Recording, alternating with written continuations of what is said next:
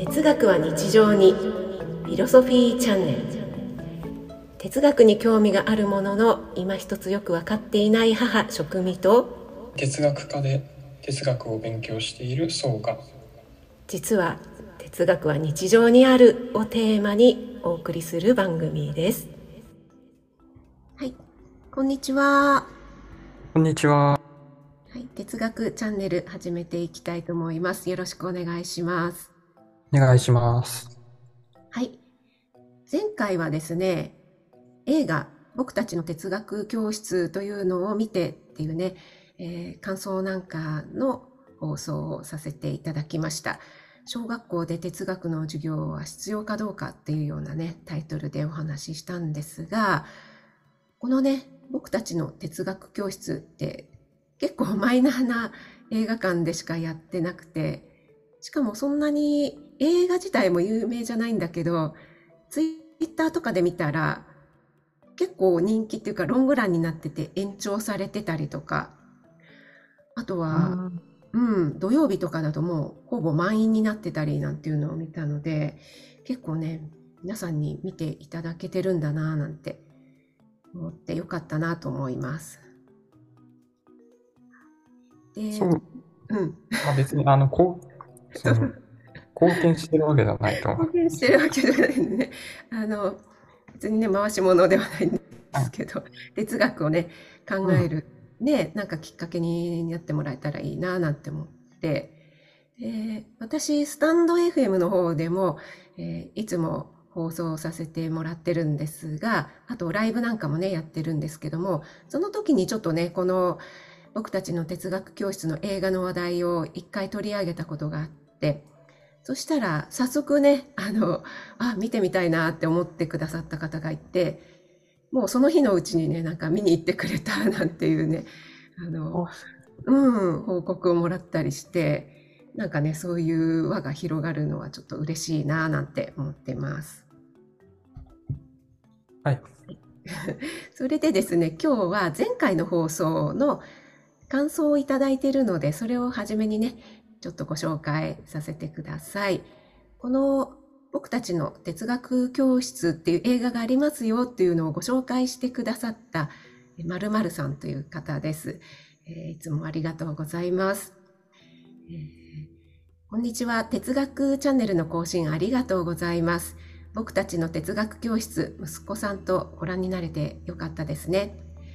えー、そして映画の感想などネタバレしないようにお気遣いいただきながらの収録ありがとうございました。ということで、えー、知識ではない現実の問題に適応する思考の方法としての哲学で、えー、自分は学校で習った記憶がないですよね。ということですね。理性に働き始めた年頃の自分の考えの整理の仕方としての思考法としての哲学は自分も重要に思いました。映画のような先生は稀なのでしょうが、もし今日本の小学校の授業として放映されたら、議論にはなるでしょうが、救われる小学生もいくばくかはいるのかな、などと空想してしまいました。現在の小学校の先生の小学生への対応方針を聞いていると事なかれ主義が主流で理性の使い方を覚えた小学生同士が話し合いを始める方法お互いに尊重して考え合う素地ができたらもっと日本でも哲学がメジャーになるかもしれませんねということでいただいております。でこのマルカルさんね、はい、その後あの映画見に行かれたということであのもう映画の内容分かっているので、えー、大丈夫です。はい。よかった。はい。というね、ご感想をいただきました。ありがとうございます。ありがとうございます。前回ね、あの、小学、小学校で哲学の授業は必要かということで、まあ、その哲学の、なんだろうな、こう、勉、勉強みたいな、その歴史とかそういうのはいらないのかもしれないけど考え方とか思考とかそういうのはあった方がいいよねみたいな話をしたよね。哲学の歴史とかそういった、あの座学の勉強みたいのは必要ないかもしれないけど、え哲学的思考だったりそういう考え方は、え必要かもしれないよねっていう話を前回したよね。うん。うん。そうだね。うん。で、今回はですね、ちょっといろいろね、あの、映画の内容でこトピック立てたいところがいくつかあるんですけども、今日は一つ、疑ってみるということについてね、話してみたいなと思います。でこれはですね、映画の終盤の方にあったのかな。多分ホームページの方にも書かれてると思うんですけども、こう、あるね、小学生の男の子が、お父さんに、まあ、殴られたら殴り返すみたいなね、やられたらやり返すんだよっていう教えというか教育を受けてるんだっていうね、そういう話があって、そのことについてこう、ケビン校長とね、あとクラスの子供たちが話し合うっていうそういうシーンがありました。で、えー、まずねこの親にそういうふうに言われたら、まあ、小学生ぐらいの子だとあそうなんだっていうふうにね、えー、思い込んでしまう、まあ、刷り込み教育じゃないけどそういうところがあると思うんだけどもまあ正しい正しくないはとりあえず置いておいてまずそれって本当に正しいのかな？どうなんだろうってこう疑ってみて、それで自分の中でこう検証してみるっていうのが哲学なんだよっていうのをよくね 話してると思うんだけど、そのことについてね、えー、どうでしょう？その疑ってみることの、なんていうのかな、手順というかプロセスというか、うん、まず前回、あの、小学生に哲学が必要かっていうことで、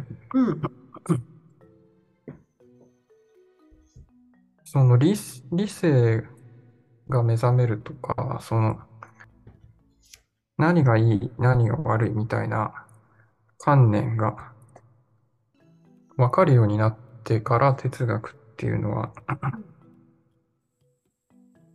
やるべきだみたいなことを言ったと思っていて、うん、その自分の中に何が良くて何がダメだみたいな、こういう自分をこう、律するような、うん、うん、まあ、規律というか、うんうん、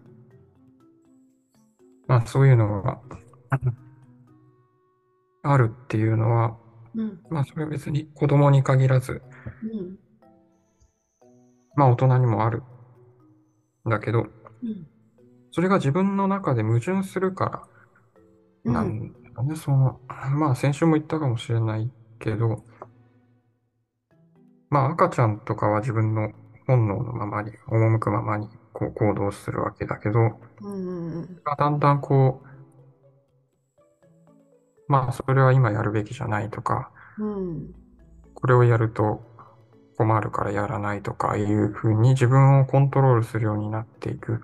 うん、で、それ、そのコントロール、そのコントロールするもの、自分の欲望とか感情をコントロールするのするものが理性って呼ばれるし、うん、コントロールされた状態にあることを自立っていうふうに言うと思うんだけど、うん、自分の中でその2つのものが対立し合ってる。つまり自分の中で、こう、まあ天使と悪魔がいるみたいな風に言われるけど、あまあ分裂状態になるみたいな。うん。うん。うん。その分裂状態。まあこ、まあなんていうか一筋縄ではいかないみたいなことなんだけど、うん、そういう状態が、を身をもって体験しているっていうのがまず、あまず大事だから、うん、それぐらいの年齢になるっていうことが必要で、うんうんうん。なるほど。で、まあ映画の中の小学生はうん。割と低学年、うん。まあまあ 5, 5年生とかもいたかな。まあでも、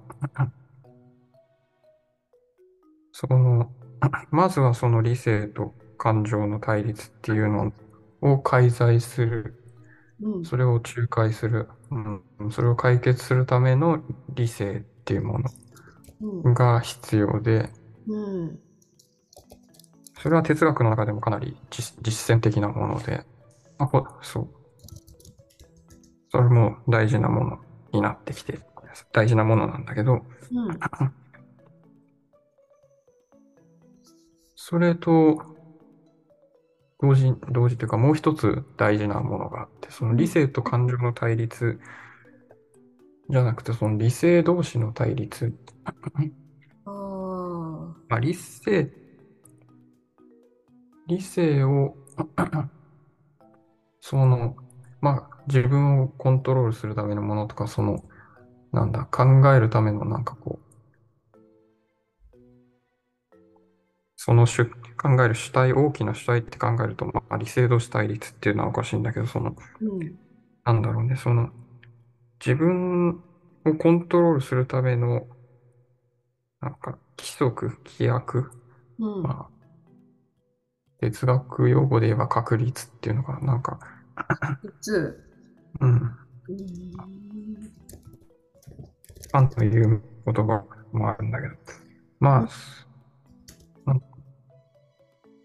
なんだろうね、その、ま、マイルールみたいな やつか。うんうんまあ。そういう、自分を律するためのなんかこう、うん。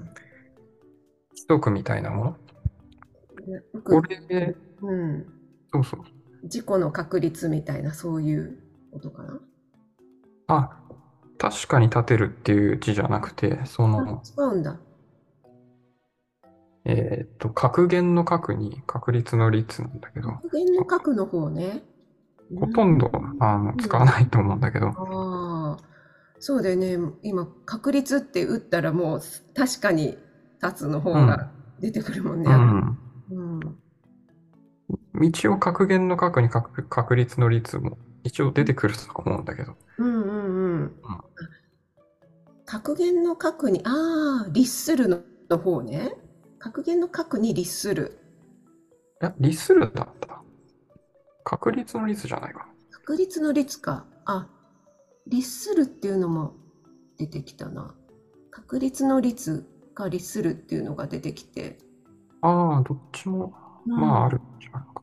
カントの用法っていうふうに出てるけども。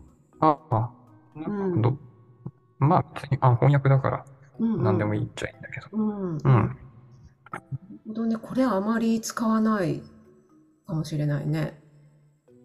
うん、なんか、何なのか知らない。これ、これでしかほとんど見たことはないと思うんだけど、まあ、哲学的あ用語として、その、翻訳で広まったから多分、うんうんうん哲。学界隈ではなんかまあ、使ったりするのかもしれないけど。その、まあ、あなたのその確率、その、うんまあ、自分のルールみたいなやつが、こう、うん。いつどんな時も、まあ、普遍的に、まあ、正しくあるように行動せよみたいなことをカントが言ってるんだけど、うん。そう、それは、その、まあ、なんていうか、マイルールはいくつも、いくつもあり得るわけで、例えば、その、まあ、映画の例で言うと、まあ、殴られたら殴り返さないといけないっていうのも、うん。まあ、マイルールになるし、まあ、うん。まあ、殴られたからといって殴り返すんじゃなくて、その、叱るべき対処をするみたいなのもそうだろう。ん。うんう。うん。この二つの、まあ、規則っていうのは、うん。まあ、相反してる、矛盾、相反してるよね。うん、そうだね。これをどっちが正しいのかっていうふうに判断するときの基準として、うんその、それはい、いついかなるときも正しいですかっていうふうに問うっていうのが一つの方、一つの方っていうか、それがうん方法だよっていうふうに、まあ、カントは言ってるんだけど、ああ、いついかなる時も。うん。うんまあ、例えば殴られて殴り返してっていうのを繰り返していくような世の中だったら、うん。いついかなるとか、みんながそれをやってったら、うん。まあ世の中良くなんないよね。だから、それは確率としては違うよねっていう、あまあ、考え方になるんだけど、あ、なるほど。そうやって、その事象だけを見るんじゃなくて、うん、いろいろ突き詰めていくというか。うん。うん。それは要するに、その、確率同士、ある、規律同士のうん。対立なんだよね。うん。その、うんまあ、高次元っていう言い方が正しいかわかんないけど、その、うん。その自分の感情を律するっていう段階とはまた違って。そのどのようにあるべきか同士で対立してるっていう段階。ほどね。うん。うんうん。さっきね、先に説明してくれたのは、その、うんなんだろうな、自分のこう本能というか欲求とうん。理性とのうん。か兼ね合いっていうか、うん。ところだったけども、今度はそのもうワンランクっていうか、もっと上のレベルの話ってことだよね。うん。そうだね。まあ、うんそれをレベルが上だって思って、なんかどんどん突き詰めていって、抽象的になって、うん。結局役に立ってないからもう一回現場に戻ろうみたいなことをうん。なんか繰り返したりはするんだけど、まあその、まあどれも大事で、その、うん。つなぎ合わせというか、が大事なんだけどね、その実際的なことと、う本当に抽象的なことに行って、究極的には何が善なのかみたいな問題？うん。その、マイルール同士の、こう、どっちが正しいのかっていうことを、じゃあ最終的に突き詰めていくと、じゃあ良いとは何なのかみたいなうん。ことになっていくんだけど、うん。そこにばっかり注目して、うん。なんか現実世界はおざなりになってましたっていう、じゃあ、うん。まあ哲学者としてあかんだ、いかんだろうっていうことでうん。はあるんだけどね。まあ。まあでも、うん、そうそう、構造としてはそういうことで、うん。その、まあ、ある程度自分を律する、つまり感情とか本能をうん。抑制して、あるべき姿、正しいことをできるようになるうん。っていう段階に来たら、じゃあ何が正しいのかってことになって、うん。これが正しいと言われているもの同士うん。を比較してどっちが正しいのかっていうことをやり出すと。あ殴られたら殴り返せっていうのと、殴られても殴り返すなっていうののどっちが正しいのか。あ。うん。です。で、その比較を行うっていうこと。うんだから、教育とか親の言うこととかを疑うっていうのは、この次元の話だということだと思っていて、うん。うん 何がいいのかっていうのを判断するためには、うん。その対立している者同士を調停する、そのさらに上位の価値観っていうのが必要だっていうのが、まあ一般的な考え方だと思うんだけど、うん。例えば世界平和が、まあ善だよね、いいよねっていうことで、うん。二人の人が合意していたとしたら、うん。その A さんと B さんが合意してたとしたら、A さんが殴られたら殴り返さないといけないっていう意見を持っていて、B さんが殴り返しちゃいけないっていう意見を持っていたときに、こう話し合って、うん。いや、世界平和は大事だよねっていうところで合意してるから、殴り返してたら世界平和になんないよね。あ、そうかって言って、じゃあ、殴り返さない方が正しいよねっていうふうになるっていう。うん。うん。うん。うん。うん。うん。なんかその局面だけを見てしまうと、うん、なんだろうな、そその、し信じ込んじゃうというか、そう、疑わないとかね。うん。うん。例えばその、お父さんに殴れ、殴られたら殴り返せって言われたからって、ね、やっぱり自分の親に言われるっていうのは結構大きいことだし、なんだうん親としても、我が子がなんかやられてばっかりいるっていう姿はこう辛いじゃない？見てたら。うん。うん。だから、こう、うんあやり返、たまにはやり返しちゃえよみたいな気持ちにもなると思うんだけど、うん。うん。それをもうちょっとこう、大きい視野で見るっていうことだよね。そうだね。なんていうんだろうな。反、証版というか、この、壁み、なんかこう、まずこう、ある、マイル、うん、ある、こう、命題があって、命題、うん。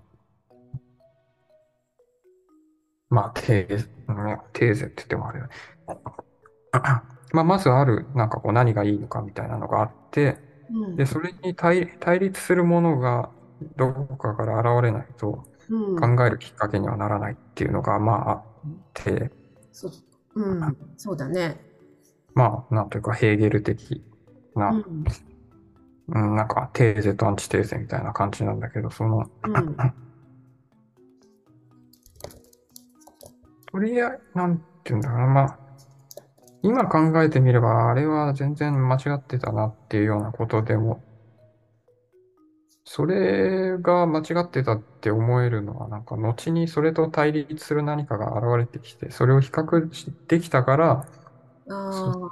わかるっていう側面もあって、うんうん。その規律が間違ってるっていうのが判明するというか、間違ってるんだと自分の中でき思えるのは、その、それと対立するもうちょっといい規律が出てきた後だから、うん。その、最初から間違っていたわけではないとも言えるんだよね。ああ、確かにね。うん。うん。あの、映画でもそうだったもんね。あの、ケビン校長自体が、その、暴力は暴力を生んで、っていう、うん。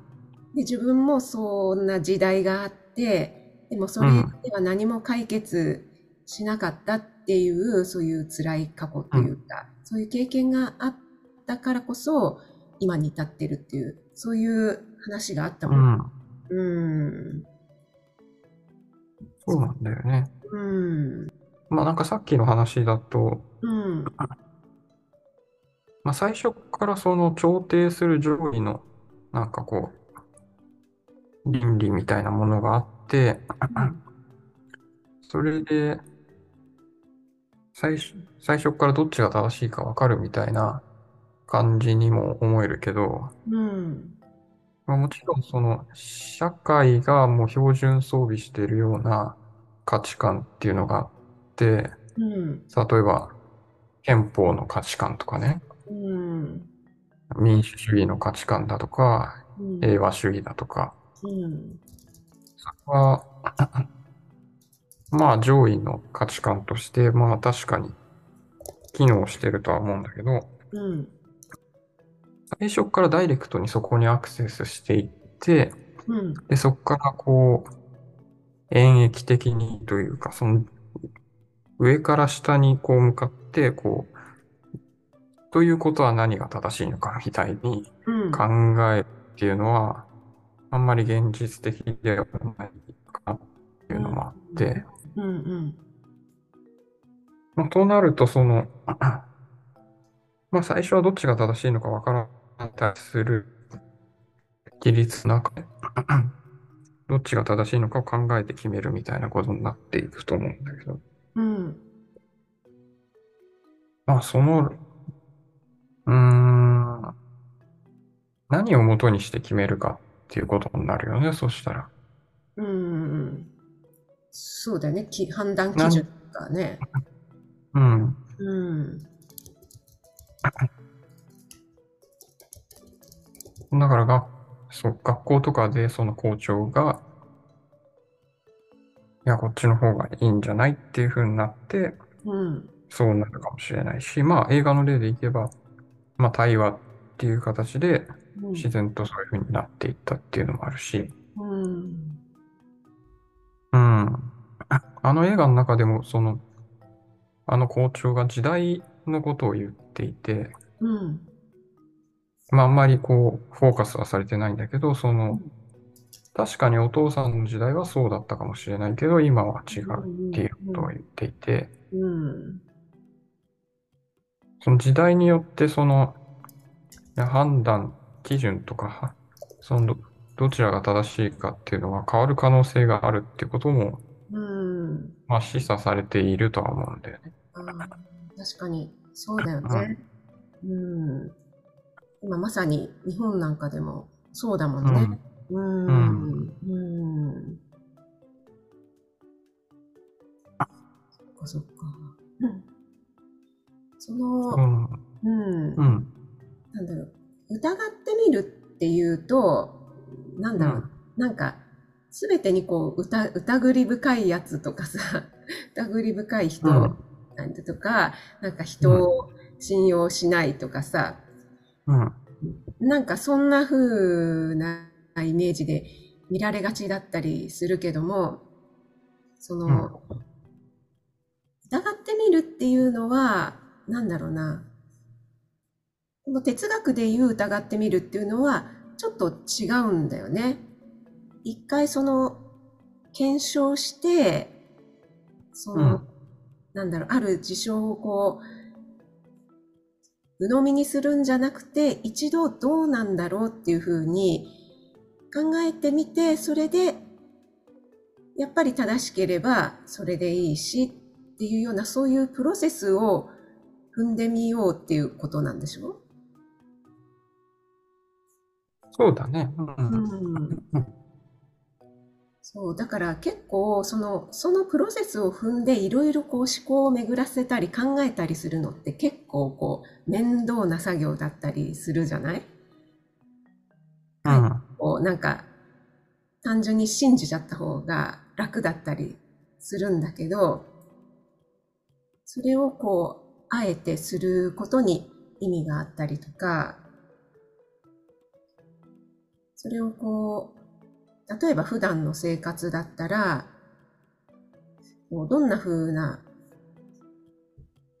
プロセスでそういう風に考えていったらいいのかっていうのをちょっと教えてもらってもいい？